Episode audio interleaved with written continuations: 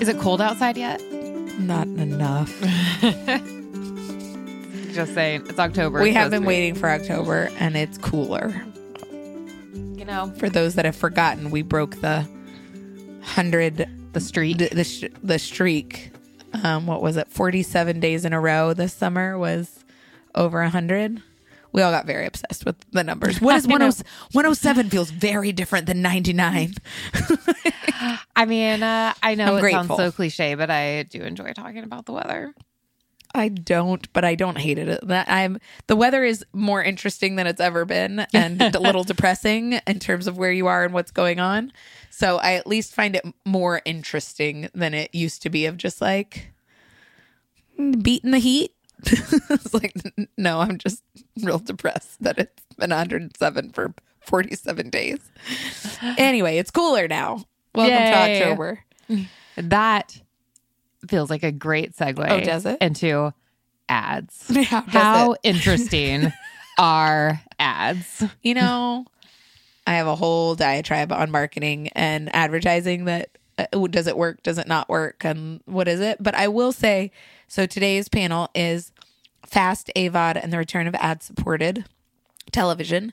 Um, and so I think the thing that's really interesting about this as we've spent most of the summer and have, you know, double strikes happening, etc., as they hopefully are resolving um, and moving towards going back to work. But part of the problem is that, like, I'm gonna say we broke it, but I didn't break it. But like, the system is broken. Like in the evolution, very broadly, that everyone knows of going from network television, where you had a cable package and everything had ads, to then we're recording them. I don't know what the effect was of like fast forwarding through those ads that during that time where like I know it seems like such a blip. Such a blip, but like the past of that time where you would record something and fast forward Yeah. through the ads. and then I had the bloop bloop bloop TiVo noise. yes. That was still commercially very successful for writers because there was advertisers buying ads, paying for ads, and they were getting paid as they aired on TV. And then moving into the streaming era and still having cable packages. I personally finally, quote unquote, cut the cord probably less than a year ago. I would think YouTube TV that you have is still, I mean, it's ad supported. So Yeah. YouTube's maybe not breaking it yet. We all get paid for ads in a variety of ways this whole situation with the strikes is around the fact that people aren't getting paid what they used to because of transparency of viewership and the model of residuals, which is so based on advertising. And when you take that away and you don't fill it with something else and you don't have it be a success based model, then you get people who aren't paying aren't, aren't getting paid enough and it's not a viable career. So, interestingly enough, this last year also ad supported AVOD platforms have been established quote and are quote unquote rising. What I think is really interesting. So on this panel, we have someone from Tubi and someone from Pluto. We're supposed to have someone from Freevee. All three of those companies are owned by the big Mm-hmm. companies. So like Yeah. Tubi's owned by Fox, Freevee's owned by Amazon, and Pluto's owned by the Paramount Yeah. Viacom world. With the success of something like Jury Duty on Freevee, which I had to watch ads. Yes. When I was yes, you it. did. I did too. You can't fast forward through them Nope. not even like you used to. Is that some of the answer to the strike problems of like, I wonder what those models are, like what people get paid out? Obviously, there are less subscribers and viewers on those platforms currently. But like, is that the answer to do we just go back? Is the pendulum just swung and we just go back and we have ads again? I do want to be able to fast forward through them. I know. I also I don't mind when just talking about our own tolerance when the ads are all at the beginning Yeah. because there are certain you can things walk out of the room. well, and it's also you're just you're not getting into the show. you haven't yet. been interrupted. Yeah, you're not interrupted. And it's like, okay, there's going to be three minutes of ads and then the show's going to start. Doesn't bother Yeah, me. I agree. it's that, It's like previews. yeah, it's the stopping in the middle that is Yeah. like, I think my threshold is somewhere in there too. I would actually also, I agree with you. Second to that, if you are going to interrupt me, I'd rather you interrupt me less for longer periods of time than more frequently for shorter periods of time. yeah. Because I can go to the bathroom and get a snack probably. Like Yes, I will yes. leave the room most likely. I do remember it used to be, I don't know if they do this, if they can do this on the platform.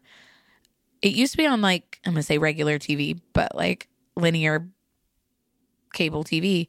The ads would get louder because they knew you left the room. So the volume went You know up. what? It's interesting. I remember hearing about this. I don't know that I ever noticed or experienced it Yeah. really, but I remember They like were that's not a it- new concept yeah. to me that I'm hearing for the first time. But I don't know that I knew would have been able to tell you. went to the kitchen happens. and you were like further away somehow. I mean, it's and very so- smart. It is very smart. Go ahead and do it. I think it's fine. I do think I have a different concept of ads now, considering the situation we're in and the broken system, and would like writers and actors and everybody else to be paid livable long-standing wages. And if that means going back to an ad supported model like I'll deal with it.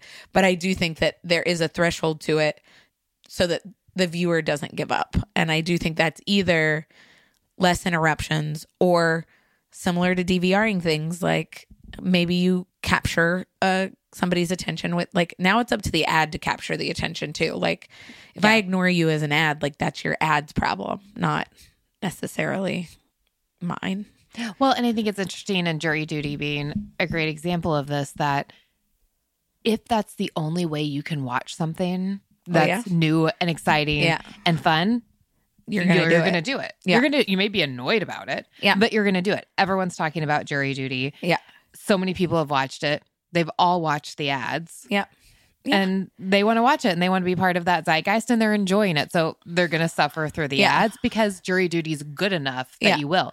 If the content's not good enough, I'm not going to No. I'm not going to do it. I do think that there's also the other benefit to the ad supported model is I think we all in this pendulum swinging, I hear people and myself included where you get overwhelmed by the number of subscriptions you have. Like Hulu, Netflix, Amazon, etc. like the number of subscription fees you have that are adding up in a month to basically what you used to pay for cable, which was like kind of not the point. Is all of these are free. It's you can actually watch them without an account if you want to save things. You have to like make an mm-hmm. account usually is what I've found.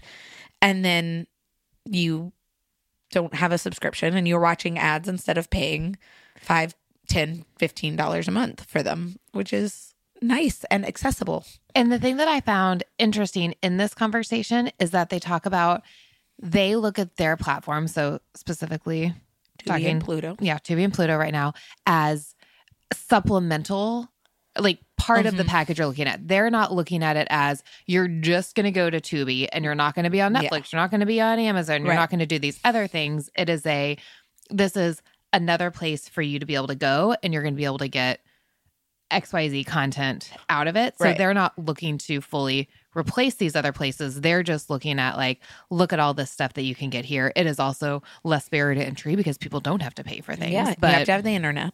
But Yes. aside from Yes. that, yeah, I do think it's interesting. Like it was Pluto became interesting to me. We talked to somebody from Pluto during South by and led down this conversation and adding them to this. One, I didn't know they were owned by Paramount and Viacom Mm-hmm. until that point, and two. When you play around with it, they actually have channels running all the time. yes, I So, didn't like- know that honestly until listening to this conversation. Yeah, yeah. So like immediately with South by, I had downloaded it because like they have a 90210 channel. you could just like watch 90210 all the time. And the thing that I love about that Is, is, that's more like the discovery thing. Yes. Like you don't have to pick your episode. You're like it used to be so lovely to just be like I'm gonna stop on this channel. Yes. And there's also, they talk about the fact that you can, you know, you're scrolling through and you're like, oh, this movie is playing. I only have 15 minutes, or I don't want to commit to this whole movie. It's a movie I've probably seen before. I'm going to just like jump in, watch 15, 20 minutes of it, and then keep going. You can do that. Or because of how it's set up, if You are go in it, you can later. go and start at the Yeah. beginning and watch it. And I'm like, well, I just love that. Sometimes I just want You don't know what you want to watch, 10 and that minutes was of a random episode. it brings and back there the, you go. the concept of channel surfing which Yes. like nobody has a ton of time to do but like i do think movies probably even more than tv shows although man the marathons were things i used to like saved by the bell marathons Oh, and 90210 so much. marathons like that is how i watched those shows Yep. and you get thrown into a season and then you just like keep watching is the same with movies of like some movie you'd seen a thousand times before you might own it on dvd but you're flipping channels and you're like oh, clueless I know. I feel like the only shows, and I'm sure people do this uh, with many other shows, but I feel like The Office and Schitt's Creek are the two shows that I will go and seek out specific episodes that I want to watch at oh, random Oh, times. interesting. As opposed to just like, I'm just watching this Yeah. as it goes and I'll jump in. Whereas I love the thought of like a 90210 Throw you into streaming season channel. I'm just gonna like go in. I'm gonna watch Yeah. a couple episodes and maybe another two weeks before I come back to it, and then I'll Yeah. watch another random. Well, see, two they also have a. Baywatch channel, and I wasn't really into Baywatch, but like when you start it and you just like hear the the like the theme Those shows song. are so easy to jump into. I do. Really so anyway, that. I think that there is something here, and more than just entertainment and fun and accessibility. I do think I just keep saying during these times of strikes, etc., that like this the system worked for a really long time and made a lot of people a lot of money and like it it got broken and there are very smart people that like i do think can fix it and i think is things like this. And maybe it's this in addition to other things but like there's a threshold for audiences both with ads and costs.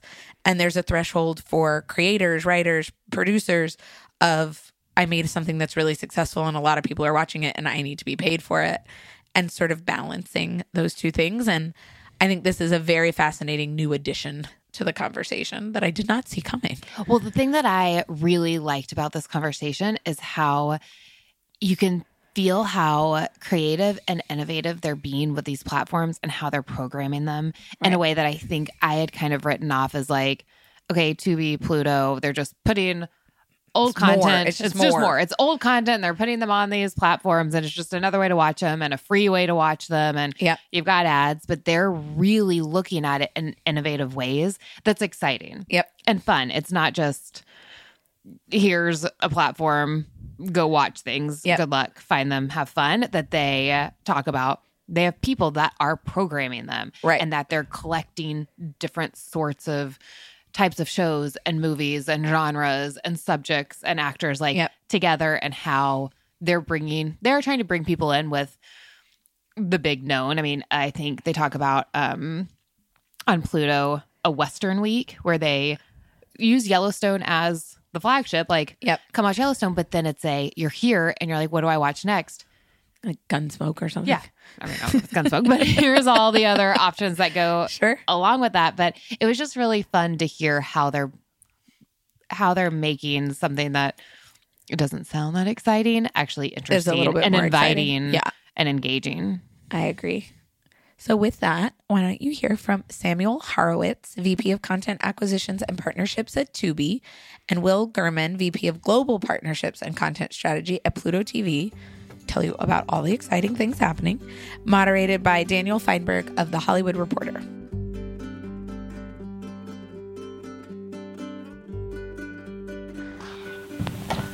Good morning, y'all. Thanks so much for coming out. I like to say that if any festival in the world is going to have an audience at 10 a.m. for a panel on fast and AVOD services, it is going to be this festival. So, love to see people out. And I assume people will have questions, as in, what is a fast service, what is an AVOD service, et cetera, et cetera. So, uh, definitely we'll make sure that we open the floor up. Uh, but let's bring up our panelists. I want to make sure I get their titles right. Up first is Sam Harowitz, VP of Content Acquisitions and Partnership for Tubi.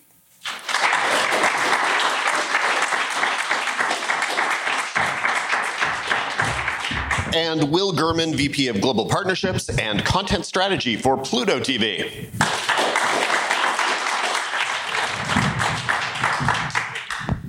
Let's move our seats wherever we go.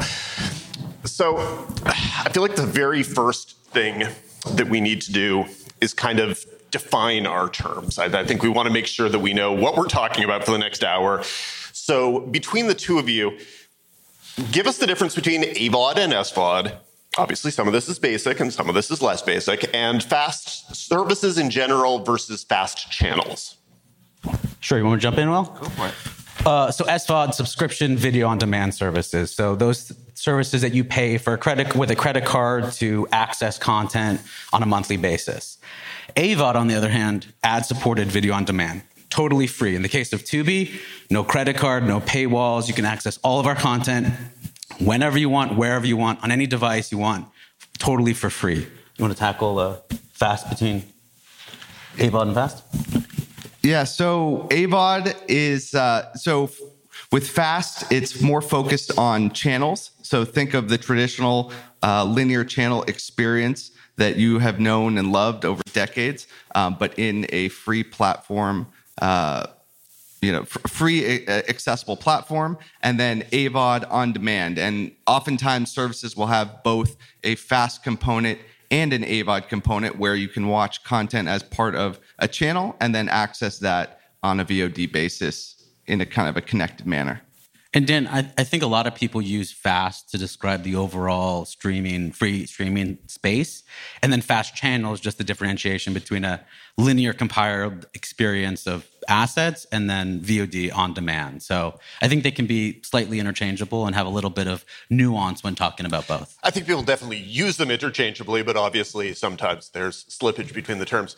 Uh, are there any other, would you say there are any other acronyms or key terms that we're going to want people to know that are going to come up over and over again in this conversation? Oh boy. I mean, I think there are a lot of acronyms that get thrown around these days, uh, and people are making them up uh, by the minute. But as, as we go along, I'll try to do my best to describe what I'm talking about if we throw throw some out. But Will, I don't know if exactly. and even with Fast, um, I remember Fast. I believe so. Sam, we'll probably get into this uh, later on. Um, at one point, was on the distribution sales side uh, when I and I was at and still am at Pluto TV, and they came to us with a pitch deck of fast channels, and I think that was actually the first time I had actually heard the term fast being used uh, because at, at, Pluto TV, um, I'd say the the the way in which we created our digital linear channels predated the term and acronym FAST. So I think when you guys came with that FAST deck, that was really the time of saying, "Oh, what? This is the acronym. This is the the new business." Yeah, Will's referencing a previous life when I was in distribution, working at A and E Networks, and uh, we did we did try to corner the market on the term fast channels. I, I, I think uh, that dog got loose, and everyone started using it now. So and I just wanted to clarify, none of us, neither of us is Ted Danson. So just, you know, just want to make sure everyone's in the right panel. I was going to say that when I got up here, but just, just. They have, however, been friends for a number of years. So I like to think of this as the second greatest love story of our time, even if the one upstairs is a little bit higher profile. Um, I want to start by kind of talking about perception, and, and I'm going to speak only for me, but I'm guessing at least one or two people out there are going to feel the same way. For a number of years, and I work in the media. Obviously, the Netflixes and Hulu's and whatever the world, the SVOD services, they were all kind of perceived as what the future looked like. They were perceived as this is what, and not just the future, the present. And in my perception, the thing that Tubi and Pluto and a few other of the services did felt like it was kind of looking back, felt like it was okay, that is the past. But then you look at the past year, the past year and a half, and suddenly Netflix is adding an ad supported tier and Disney Plus is doing it, and basically everyone is doing it. And suddenly you guys look like you're the present and that they were doing something that wasn't necessarily either working or that was ahead of its time. From your perspective, did those services get out too soon on believing that you could do a subscription only and make profit venture? Or is your version, since it's the version of the business that's always existed, it's basically bringing back television with ads. It, is it always just the way to do business in TV? Well, I think there's always going to be space for SVOD services, linear TV, and what we offer is a complement. And I think most consumers want choice. They want choice of what they watch, where they watch, how they watch it. AVOD, you know, ad supported TV, as you mentioned, has been around for a while. And so what we have done at Tubi is merged a traditional customer behavior with technology and made it a better experience, a more pleasing ad load, a more easily accessible deep catalog, and using content intelligence, so fancy way of saying algorithms, to put the right content in front of the right customers. So I don't know that I can say definitively AVOD is the sole future of the streaming world. I think there's a room for a lot of players to operate. But I believe as a someone who programs a service, but also a consumer of the content that I acquire, that it's a really big and important sector to focus on and to continue to keep an eye on.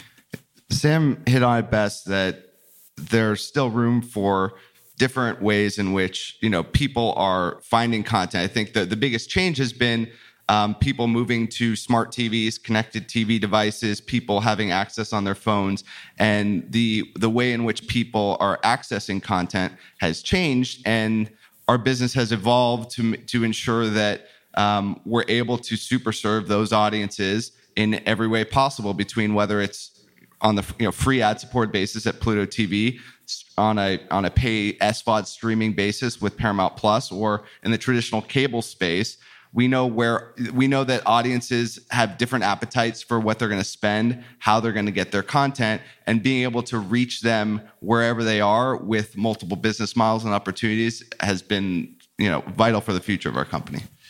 I would just tag in there though. I think in 2023 as we're, we're facing as a as a country as a as a globe um, trying economic times or economic headwinds as we say in in the business, people are looking for more free options to consume content. So we're seeing continued growth and engagement, continued awareness, and I think you're only going to see that in the the AVOD sector as we move forward. See, that's very friendly, but I was looking for one of you to to tear into Netflix for their original business model, to use the word hubris, perhaps. And, and, and neither one of you guys seem to want to do that, and that's very, you know, diplomatic of you, probably for the best. Um, but on the other hand, when you see Netflix make the retreat that they made. This is a company that for years it was, we are not going to do an ad tier. We are not going to. And then they did. Is anyone in your offices cackling in a corner somewhere? No comment. but, but here's what I'll say Sim- similar to Netflix changing direction. You know, for years, Tubi talked about our founder and CEO and our head of content uh, talked about we were going to supply the greatest library content to the world and we were not going to be in the originals business. Guess what? We're in the originals business. And we have focused on growing that original library to the tune of over 100 original movies and series over the last year and a half. So perhaps it's not. Um, an indictment of their hubris, but rather in recognition that strategies change, customers want different things, and I think a successful business has to pivot here's what I'll further say about um, certain SVOD st- streaming services. As is their investment in original programming satiates a need and a desire for consumers and viewers to watch what you call water cooler content. They don't always supply that depth and breadth of content around that original programming that you can access on a service like Tubi. And what we continue to do and is part of our hypothesis is offer that rabbit hole that you can dive into after coming to our service or perhaps watching a water cooler show on Big Red or one of those other services and want to follow into a genre or a vertical or a filmmaker or a piece of talent.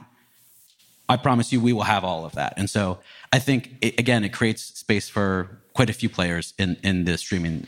Yeah. And think about I mean, how much time have you spent just looking at tiles on a screen and deciding what do I want to watch? What do I feel like? What and it feels like an investment because it's like, oh, I have to start from the beginning. Am I ready for this movie? Am I ready to watch 10 episodes versus um, in the fast space or a, or a channel, you're, you're flipping around and you're 15 minutes into Indiana Jones, and then, oh, yeah, I'm, I'm going to stick around for that just for a bit. And then you find yourself watching the entire movie.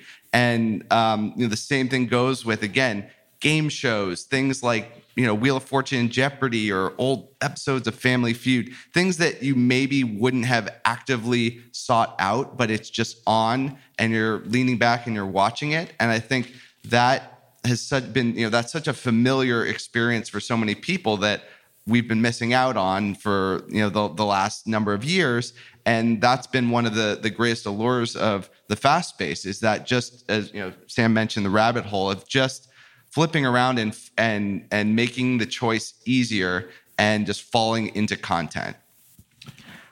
Them is fighting words, Will, Will Gurman. Um, so at Tubi, we, we see things a little differently. We, we obviously, like Pluto, have a, a linear product, but we believe ten that, minutes in. Is that? Hey, let's go. We got time. Um, but we believe VOD is the future, and I think what we see in the way of engagement and viewership with younger, more diverse customers coming to an environment, perhaps trained by services like Netflix to understand and be able to navigate a VOD environment.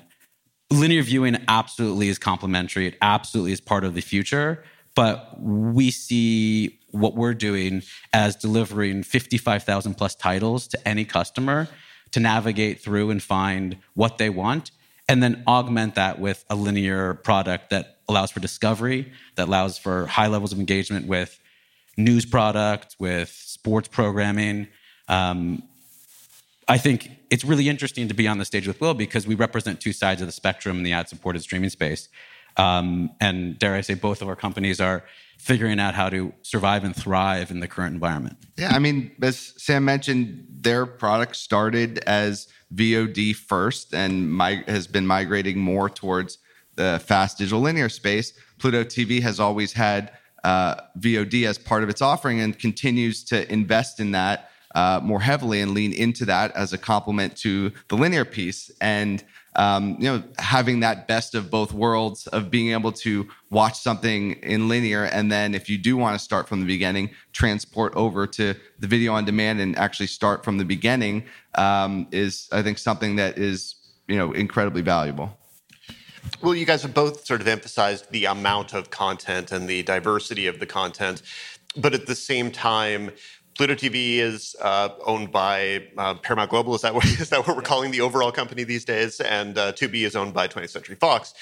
And these were both companies. Fox Corp. Sorry, Fox Corp. What's God? Everything's by, by the time we get to 11 o'clock, they're going to have different names. So, but uh, but no. So both companies started out as independent, and they both went under the big corporate banners roughly the same time, 2019 and 2020. How do you balance those two mandates? The we are a a service that exists partially to showcase our company's portfolio, but also we want it to be not just our company's portfolio. I think I look at it a bit differently in a, in a sense of um, there. I think there's there's two opportunities. The the first is we you know in in a place where call it you know free as a plat you know as a we are talking about fast and free is no longer just the differentiator of what our services are. They're now just an entry point for what you're going to get on these platforms. So now every platform in our space is looking to differentiate in terms of what do they have to offer that others don't? How do they get people to watch their service versus the free service next to them, whether that's a tile next to them or the television device on which the app belongs on?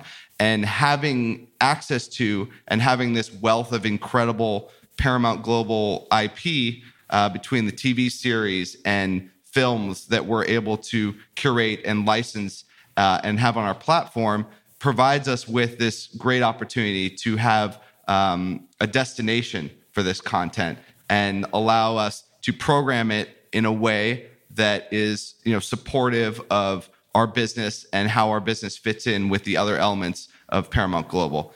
But alternatively, it also provides us with this incredible marketing engine where we're able to um, sample, and I'm sure we'll get into this a bit later, but um, sample and promote shows uh, and content that's being produced for other platforms and channels within our ecosystem and have that uh, differentiate on our platform to be able to you know push out and distinguish what's on Pluto TV.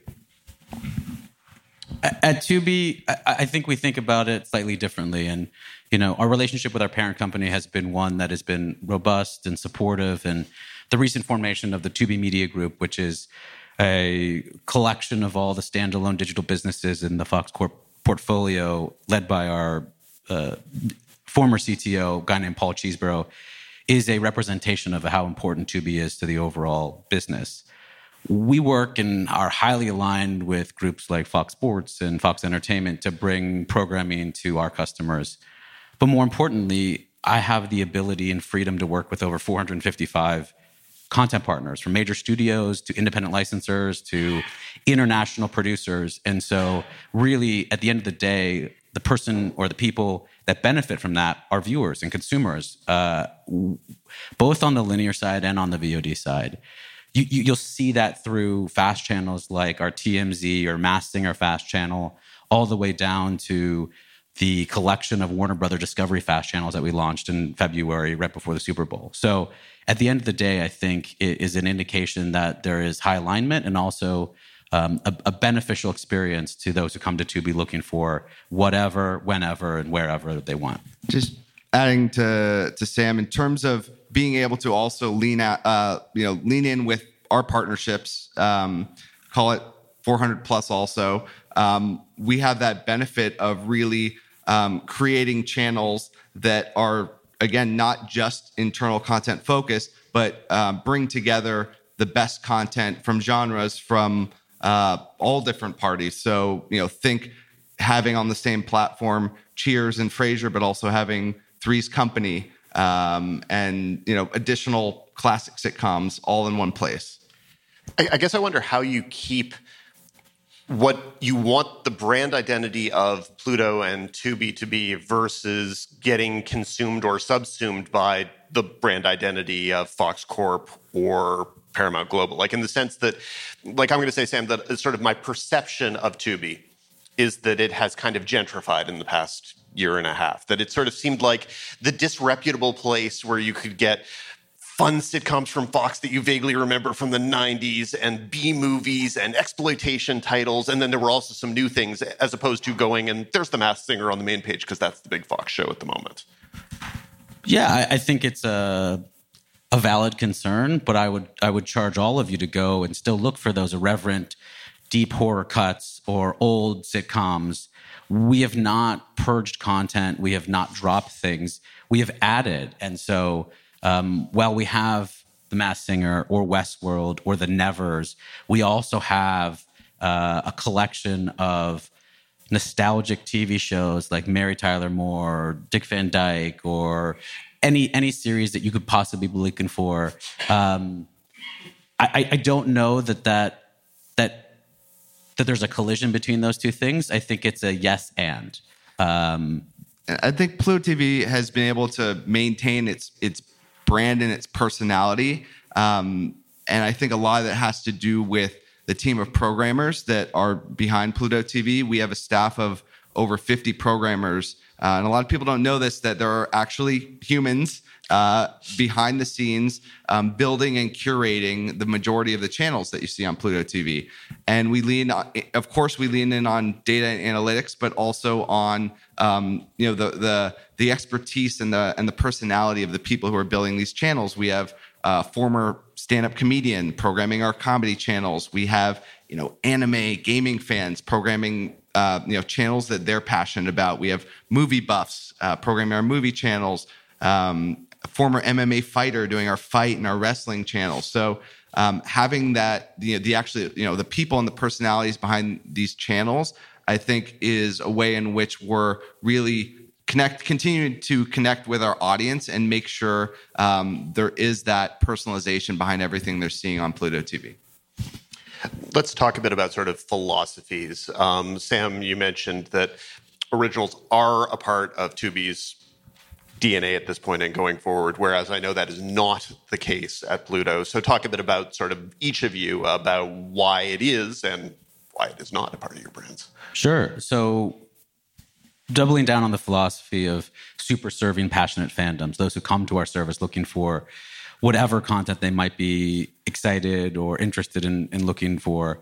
We believe that building out an original offering to super serve those folks was really important. So, like we do with putting content in front of unique customers, we use data to inform our decision making. And so the categories where we see people most engaging with content is where we've invested our biggest effort on the originals front. We super serve viewers coming to the platform looking for black cinema, looking for thriller, looking for action, looking for non-scripted reality TV in the categories of true crime cooking, we have built out an original portfolio and an offering that focuses in on those types of content.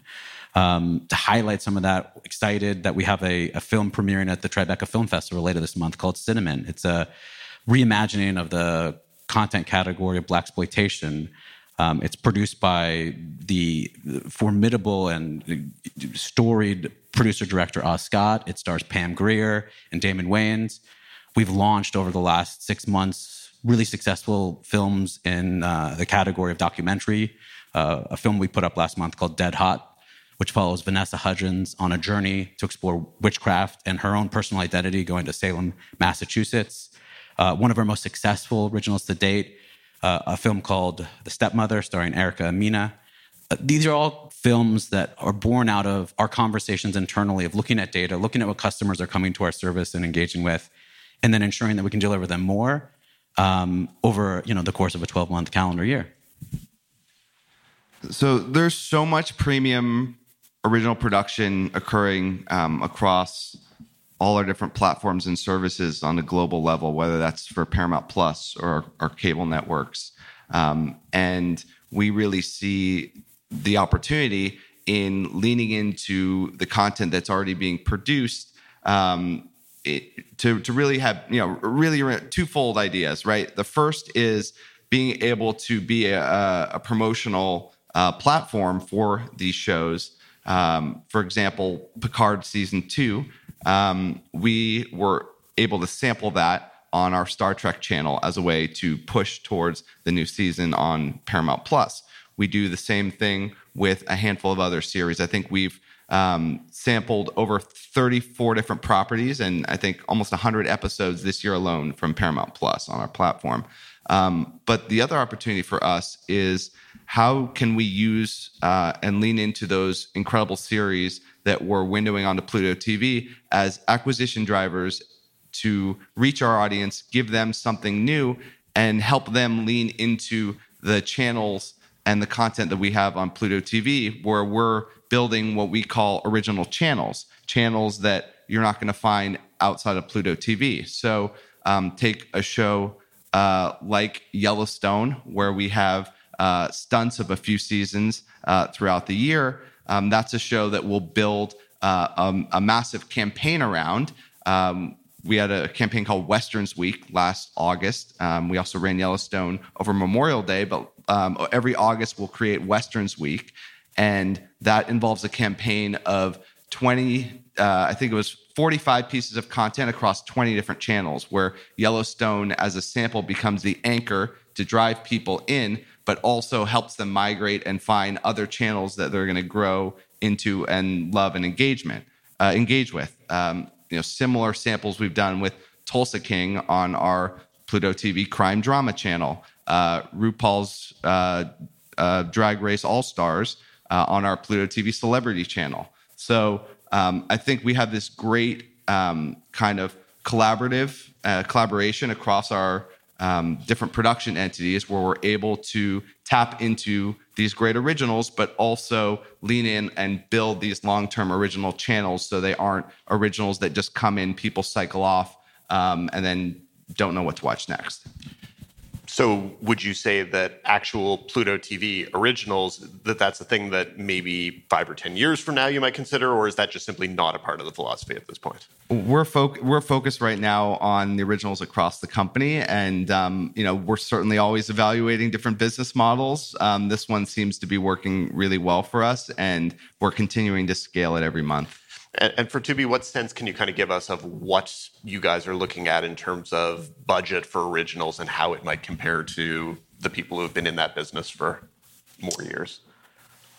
I'm, I'm remiss to pigeonhole our aspirations on the original side at this time, but I would say that we are focusing on the content and the commensurate production value and quality and budgets that we see viewers and streamers on Tubi engaging with.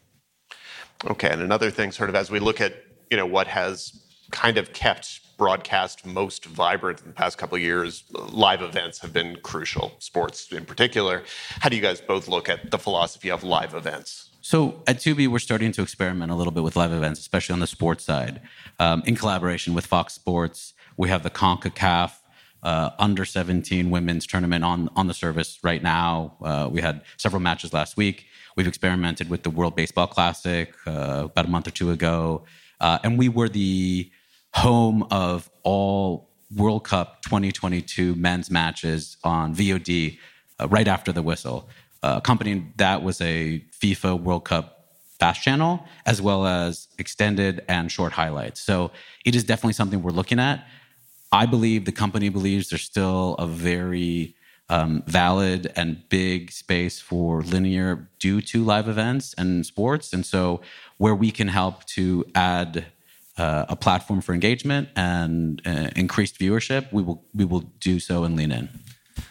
So live has been very successful with news for a number of years. Um, we have great relationships both with our own CBS uh, news networks as well as partners like uh, NBC and CNN. Um, we've you know continued to expand with local uh, news networks with these platforms. Um, you know, really strong regional news and and live has been uh, great for news in that it allows you to have um, these connections with the user um, and these beats to bring them in. Um, we have relationships where users will, users will get push notifications for when you know when there's breaking news. Um, people want to tune in when something's happening or when there's obviously around the election, um, when there's uh, big announcements, things like that. So news has always been a very strong category in live, and we've seen our news partners continue to invest heavily in news production um, to make more and more of a premium product. Um, sports, similarly, uh, as Sam mentioned, um, we've started to to do to dabble and experiment with live. Um, we've been working both with our internal partners across uh, CBS Sports and Showtime uh, in in the fight space. So we'll do uh, you know we'll broadcast prelim uh, prelim fights and weigh-ins and things like that, and then drive to live fights um, on pay services. Um, and then we have a partnership with PBR Professional Bull Riders, um, and we're doing a lot of live with them. We probably do at least five to ten hours a week uh, of live events with them um, on on our channel, where we're the exclusive home of PBR Ride Pass. So one of the stories that TV fans have been following mostly in the last six months has been this kind of interesting corporatized ethos wherein shows in some cases become more valuable to companies as tax write-offs or as things that aren't on platforms versus things that actually are on their platforms. We had Disney pull a bunch of stuff from Hulu and Disney Plus last week. HBO slash HBO Max did a bunch of stuff. And when HBO slash HBO Max pulled a bunch of stuff from their networks, Sam, you and Tubi jumped all over the Westworlds and the Nevers of the world, and that was that was a big splash. That that was a different kind of thing. That did the, did the acquisition of those HBO titles a feel like a shift in philosophy, and did it pay tangible dividends that you can sort of give us a sense of? Okay, here's what those shows did in driving to us. Yes. Uh, I think I'll start with the second question and work my way backwards. Um, overall, really positive signals so far from the engagement we've seen on the Warner Brothers Discovery fast channels and uh, VOD assets that we've gotten. Um, series, movies, recognizable shows like Westworld, really sticky, non-scripted franchises like The Bachelor, uh, like F Boy Island, Say Yes to the Dress. And then I think what you're alluding to is really interesting new evolution of the business. We premiered the back six episodes of The Nevers that were never aired anywhere else. And I, I think that's a testament to our partnership with Warner Brothers Discovery. And I got to give them a big shout out for being innovative and thinking outside the box. Uh, I can't comment on the strategy behind, you know, pulling it down necessarily from their service, but I think for us at Tubi and for generally the television viewing public, it was a win. It took shows that were only available behind a paywall previously and brought it to um, anyone and everyone who wanted to tune in and watch on, an ad-supported streaming service. And I think yes, it has created uh, the first move made made by Warner Brothers Discovery has has has created a trend, and people are following and looking at it. I think at the end of the day, it will benefit consumers, and so we will continue to think innovatively, look at our partnerships with major studios and independent providers to avail content to the, the, the broadest subset of consumers possible. Um, but at the end of the day, we're a couple months into our partnership and we're seeing a lot of good momentum. We're seeing people engage with those channels uh, across a number of categories lifestyle, home, um, TV watch list, which is, which is one of the Warner Brothers channels, which houses most of that premium drama that we have on the service from Warner Brothers uh, Discovery. Um, pets. It, it's a really broad swath of programming that helps to just add to the, the depth and breadth of, of what we, we can offer to those who come to Tubi to stream.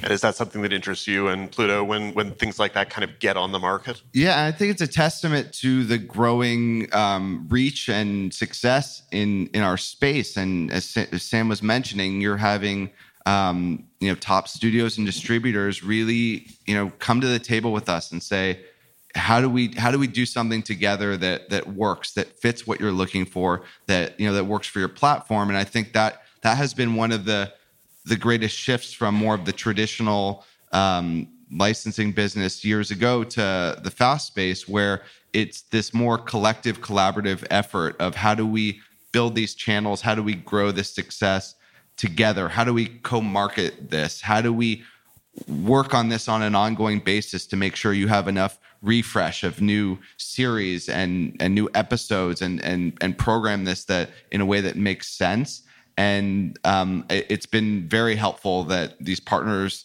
um, are now again becoming very big collaborators with us. In a situation like the deal for those hbo shows was that a, was that a situation where you had heard or people at warner brothers had told you we're pulling these off of the service. Would you like to get in on that business? Or was it a it happened and you said ooh we've got a home that could be there for those shows?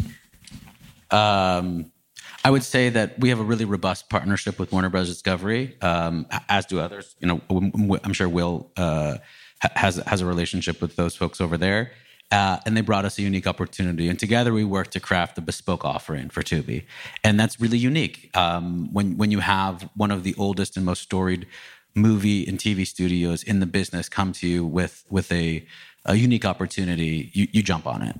So, so part of our approach has always been with our channels and our content is you know leaning in on audience cohorts that we know are working really well in genres um, identifying new ones to to build and grow out based on what we've seen. Um, but then also there's this kind of third bucket of those oppor- those opportunistic ones where, um, as Sam was mentioning, the relationships we have with our partners, um, always seeing what what might become a, what might become available. What could you do? Leaning in to find something that's a bit different. And sometimes something will come around that just you know you light up and you say let's figure out let's make this work that maybe didn't fit in your traditional box. Um, and that's you know has been the birth of a lot of our partnerships. I, will double click on that and say i think in general while everyone was so focused in on SVODs, the, the AVOD services were out here being a little sneaky and and and and uh,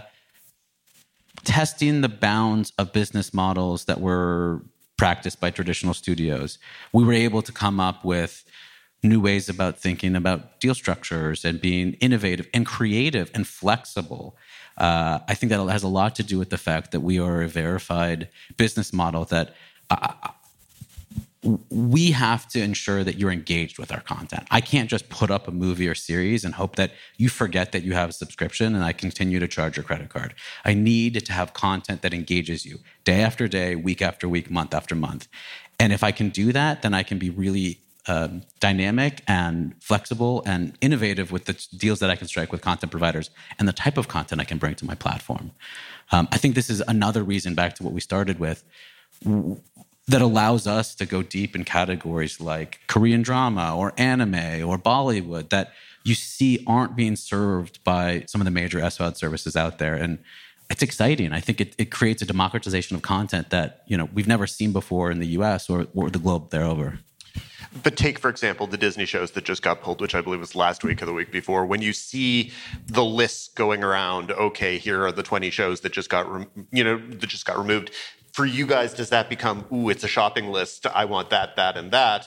Or does there have to be a pre existing relationship to make that work? Can do. Like, it, it, really depends on a case by case basis. It also, at least at Tubi, we look at where we're seeing customer signals that, that drive the acquisition of some of those shows. Um, we, we have a great relationship with Disney. We do a lot with them on the movie and TV side. So, you know, perhaps I made a phone call yesterday Perhaps I'll hear back today. You never know. Did you perhaps make a phone call the other day, or maybe not?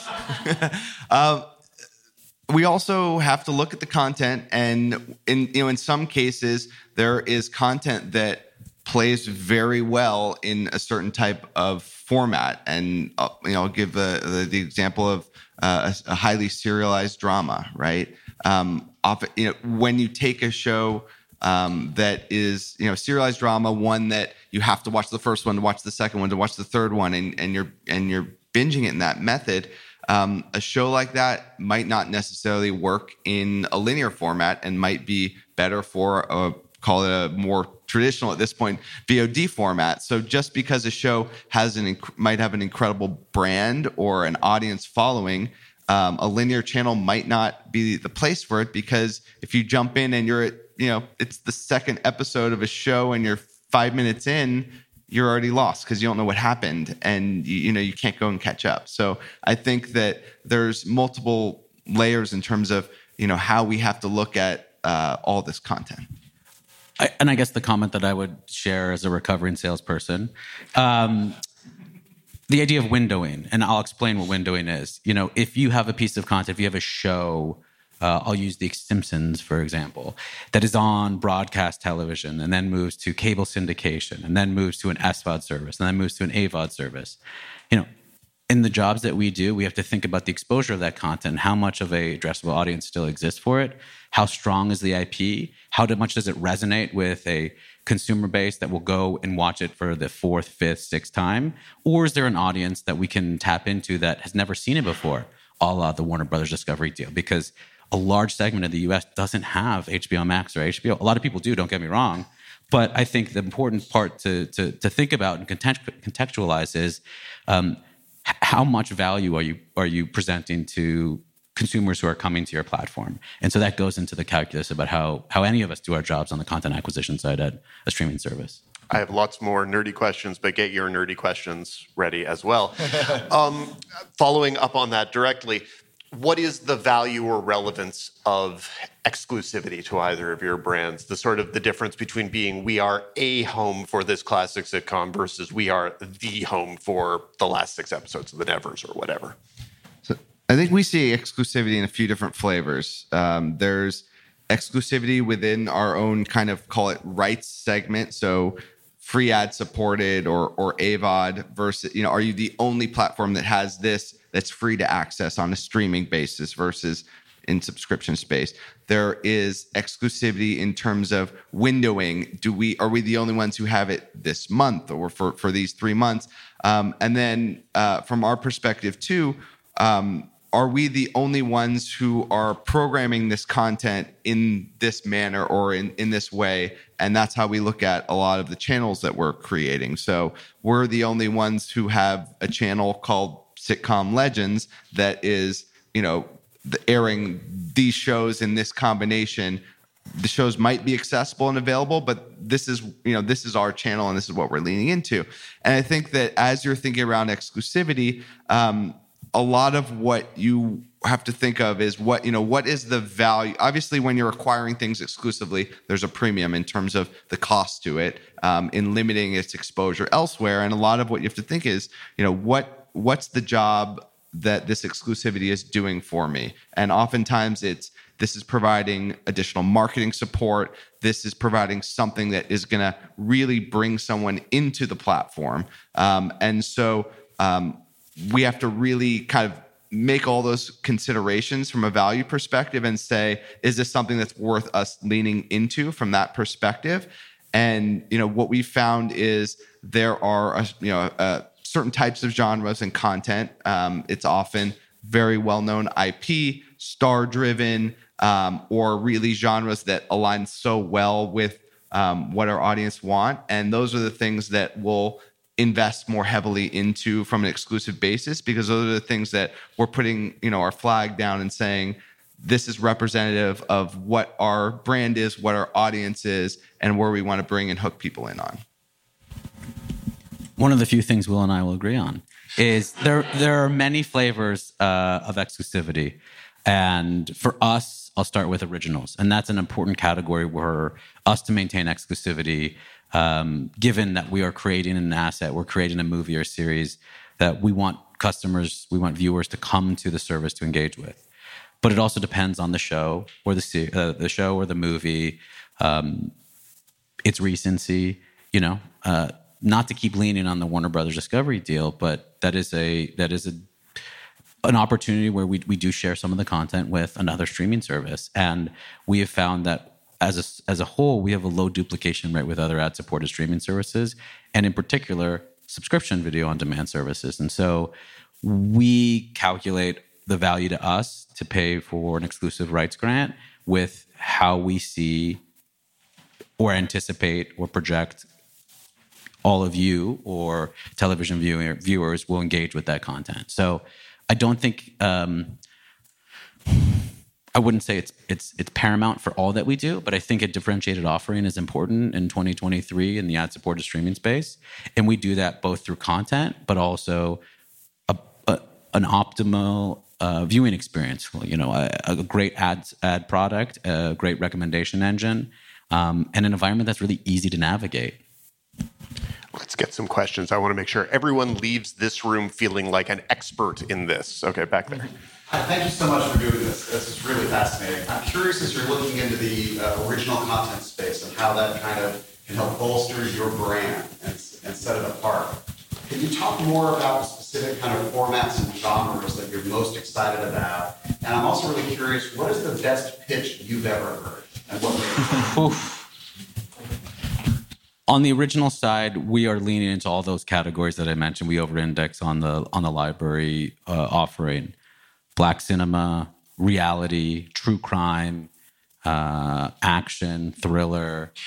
We have one of the largest Spanish speaking offering.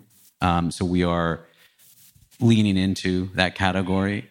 Um, we are leveraging in a lot of ways studios in the uh, larger our parent company's environment. So TMZ, Gordon Ramsay. We launched a show, our first non-scripted cooking show earlier this year called Kitchen Commando, um, executive produced by Gordon Ramsay and starring a fabulous new talent, a guy named Andre Rush, who's a former White House chef uh, and former uh, Army veteran.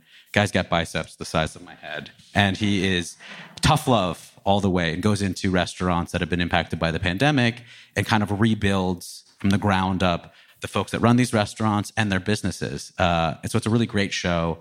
And and I think you're going to see us lean continue to lean into non-scripted. We announced recently a partnership with Vice for uh, six documentaries that we're doing with them across a number of topics and categories. Um, so I think that's a, a, little bit of a taste of what what we're looking for and what we're doing. Um, we also frequent all of the major film festivals and markets, looking for opportunities to acquire finished movies that that we can bring to uh, viewers on Tubi uh, with with or without the Tubi brand. Um, and what is the best pitch I ever got? That's a tough one. Um, I guess in, in the same theme, probably the Warner Brothers Discovery pitch from earlier this year, because I think it brought it brought great content to customers uh, and viewers, and I you know I couldn't be more pleased with that partnership. I think I saw something over. The, let's go back and then. Uh, question for both of you.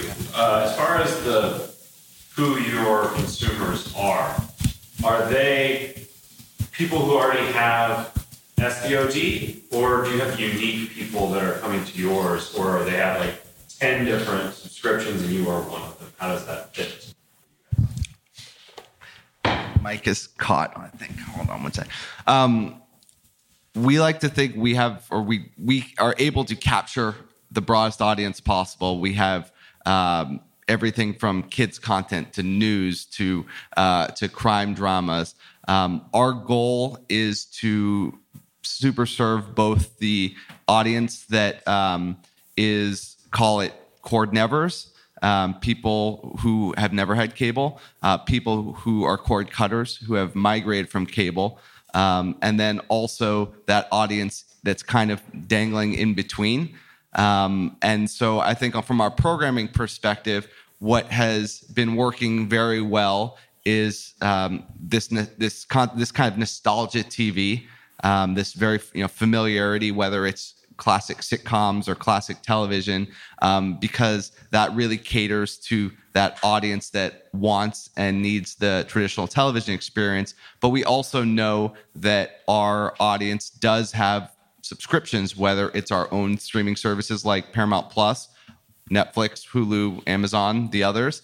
And our goal as a platform is to be as call it complementary and catch all to those platforms. So we, you know, we lean on lean in on what um, you know, what are we offering um, that's different from those platforms, and that can come from a content perspective, but that can also come from a product and experience perspective. That can be the way we uh, curate channels, the way we divide genres, um, the way we move users throughout the platform, and um, you know allow them to access content in different ways. So um, I think a long-winded way of saying we feel that our platform is very complementary to the offerings that people have. And I think we operate under that assumption in terms of how we're building out our offering from both a content and a product perspective. As I mentioned before, we have a, very low duplication rate with other streaming services. But I think more importantly, to talk about who it is that comes to Tubi, we have 64 million monthly active users. Uh, a third of those are in the coveted 18 to 34 demographic. Our median age is 39 years old, much younger than any other streaming service, uh, and definitely broadcast or linear TV. I think the other really important thing about Tubi viewers is that we are incredibly diverse. Uh, 50% of Tubi viewers identify as multicultural. So, super serving those communities with movies and series that represent their lived experience or stories that they want to see, which which include representation on and behind the camera or in front of and behind the camera is really important for us. So um, I don't know if that answers your question, but talk a little bit about who's coming to Tubi and and where they're watching content. Yeah, and that kind of piggybacks to my question. I noticed just my Twitter line specifically noticed how there was a quite big range of like black cinema on that channel, and just sort of the amount of like indie to Hollywood. So was that a concentrated effort to sort of open the gates for new filmmakers or novice filmmakers to get like a foot in the door? So I think when we started off uh, nine years ago as a um, an ad integration service as a uh, as a company called AdRise, and then pivoted to Tubi as a streaming service. We we saw that there was a, a lack of representation. There was a lack of content in the black cinema space, and so through acquiring and bringing on that content, wanted to serve a community that was uh, clearly hungry for that content. Over the years, I think the success we've seen in that category has been incredible and un- unpredicted. And so we have invested in everything from big franchise films to independent filmmakers across the country. Uh, my team will be at the American Black Film Festival later this month in Florida uh, with a film that came out of that Village Roadshow deal that's also a, a black cinema title. So we we we want to be a home for all all content creators, and I think that the number of content providers that we partner with, that 455 number that I shared, is an indicative of how we think about democratizing content and making sure that um, filmmakers have the opportunity to get their movies seen. So your ad services. So I remember when video on demand first came out within cable, you would get two commercials six times to the point where you wanted to bang your head. Got to the end of the show. Um, so how do you guys think about ads are you able to pair them nicely with the content? Can you um, influence how the ads are created to to serve, you know, as a thing where people find that that flows again in the way they watch versus not?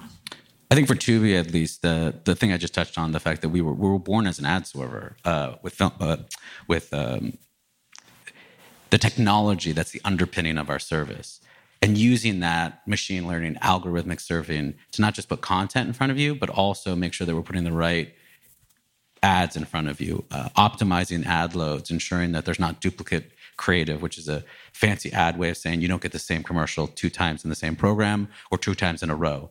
These are all really important things for us. And we continue to innovate on the, the ad tech side as well um, and so for us as will said as, as i've i think said earlier it's not just the content, but also the ad experience that we believe differentiates ourselves from other ad supported services. So it's continue we're continuing to iterate on that and make sure that not only is the right content put in front of you, but the right ad is put in front of you because our ad partners they benefit from that just as much as you benefit from having a great experience. Yeah, similarly, we look very closely at the user experience and even the experience in someone who is watching on a linear channel versus someone who has leaned in and said, I want to watch this title on video on demand um, and what that ad experience is. Um, and I'd say one of the greatest benefits that we have um, at Pluto TV is being part of the broader Paramount Global um, ad sales team that is out there with you know hundreds of partnerships and relationships across agencies and brands, and is um, bringing in advertising across all of the digital properties, whether it's Pluto TV, Paramount Plus, CBS Sports, and digital, um, and having that scale um, and access to advertisers allows them to really go to advertisers and brands um, to create customizable packages around audiences and genres um, that hopefully um, can resonate best with our audience. As you guys look at an ideal sort of version of what an ad load would look like, what is sort of the balance between ads for things within our corporate entities that are driving people from one hub to the other versus non-endemic, you know, ooh, here's a big beer ad, here's a big car ad? I think there's a you, it, there has to be the right balance, and I think a lot of it is content dependent because, um, and this is something we you know we're looking at and tinkering with, where you want the right balance of of obviously having a sustainable business model that is ad supported, but also ensuring that um, users have enough time to get engaged with content. And we've found that um, there has been, uh, you know, great reception to the way uh, you know the experience. We see very high view through on our on our advertising. And um, i think we'll continue to look for ways to adjust and tailor that to the user and their experience on the platform whether this is the first thing that they've watched in the first half hour or whether they've been there for four hours binging. And you know in, in a perfect world being able to dynamically um, you know cater the ad experience to that viewer based on what they're watching how long they've been watching. Yeah i'll, I'll pull that thread and say i'm in i'm in need of creating repeat customers repeat viewers right? So if you have an awful ad experience the first time you come to tubi you're never coming back. So we need to be able to be dynamic and be flexible but also support our business goals in generating revenue. So again, I'll go back to this idea of content intelligence, ad intelligence coupled with great content and ensuring that I put the right content in front of you, which is different than the right content I put in front of you, which is different than the right content I put in front of you. And then each of you having a optimized and bespoke ad experience as well. Speaking personally, I don't need to see that ad with Edna from The Incredibles telling me to put a mask on, darling. Again, I, I feel I feel like I've seen that one enough. Note taken. Uh, since fast is so similar to what television has always been, and since you know so many people are on the internet, who is it? Do you really see that that fast and, and AVOD are going to be killing the traditional broadcast which still exists over the air? No. Uh, I, I believe in the value that linear television brings. Again, I'll point back to live events, sports, news.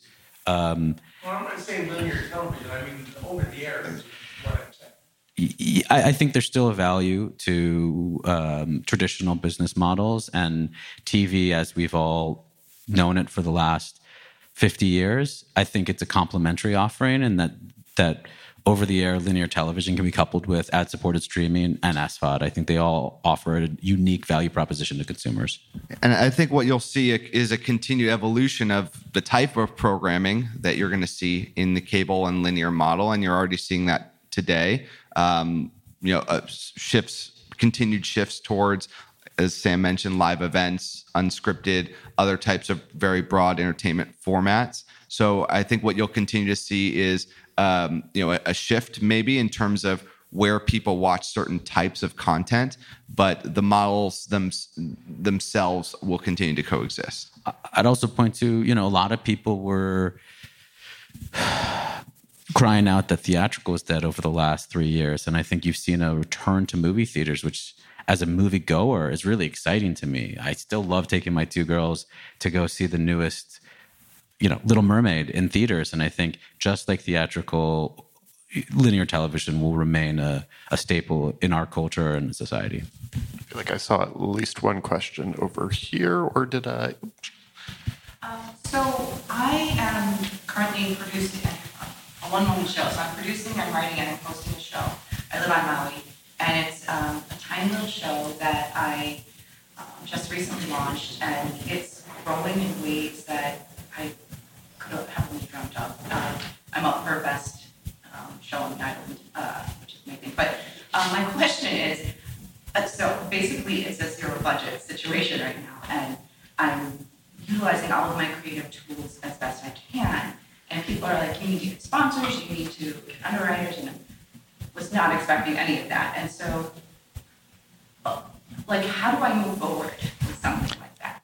Well, my best advice, Allison, is always to seek representation because there is going to be an um, an inherent value to you navigating sponsorships, perhaps licensing your show, talking to streaming services like Pluto or Tubi, and the best steward for you to do that is is uh, is representation.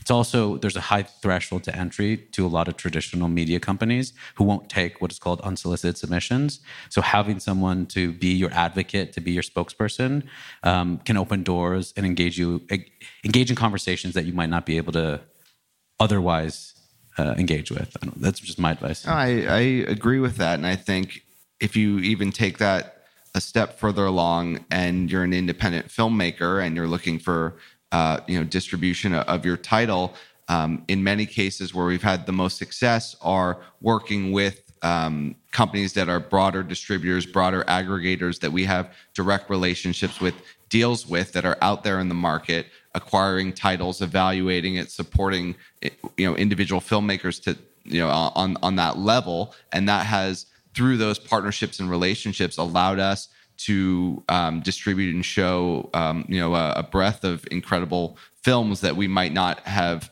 uh, have had access to on a more call it one-off basis. I want to close with the sort of big picture five years down the road question. If we figure that the SVOD services, the big SVOD services have moved more in the direction of what you guys do in the past two or three years, and we assume that that is going to be the future. Five years from now, what is the thing or what are the things that are going to make Tubi and Pluto still look different and distinctive from whatever it is that Netflix or Max look like in five years? I think the first piece is global reach.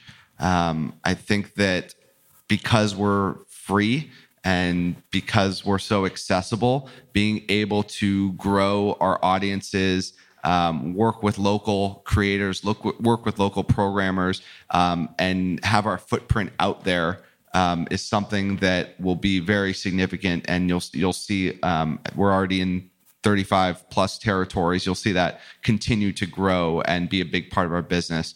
Um, and I think the second piece is around um, discoverability and and uh, personalization um, as you know as more services are um, becoming out in the market and uh, overlapping content and uh, a challenge uh, to, for consumers eyeballs it will be on us to make sure that we're creating an experience that will want you to come to our platform uh, versus elsewhere. And what does that mean? That means um, a more curated experience for you from both the content perspective as well as the flow in the platform, the user experience. So I think again, personalization and, and global reach. I, I think for us, we think about the future as a greater offering and more optionality for viewers. So more content, more different types of content, uh, the access to more premium content on our service. I think that there also will be uh, accessibility and ubiquity of our service everywhere and anywhere you want to engage with it. We're already on 29 plus different devices, you know, connected TVs, mobile devices, gaming consoles. That's only going to grow. So where you can access Tubi and, and where where you'll be able to engage with our service and our content will will, will grow. Um, we are also available internationally, and, and and you know I can't can't share any new news on international expansion right now, but I'd say that we're eyeing um, opportunities to bring Tubi to customers in other parts of the world very seriously and uh, allow us to then import international content from other territories as well. Um, but I think it's a really healthy and bright future that, that we see at Tubi for the whole ad supported video streaming space. Thank you guys all so much for coming out today, and thank you to Will and to Sam. Thanks, Dan. Thank you, everyone.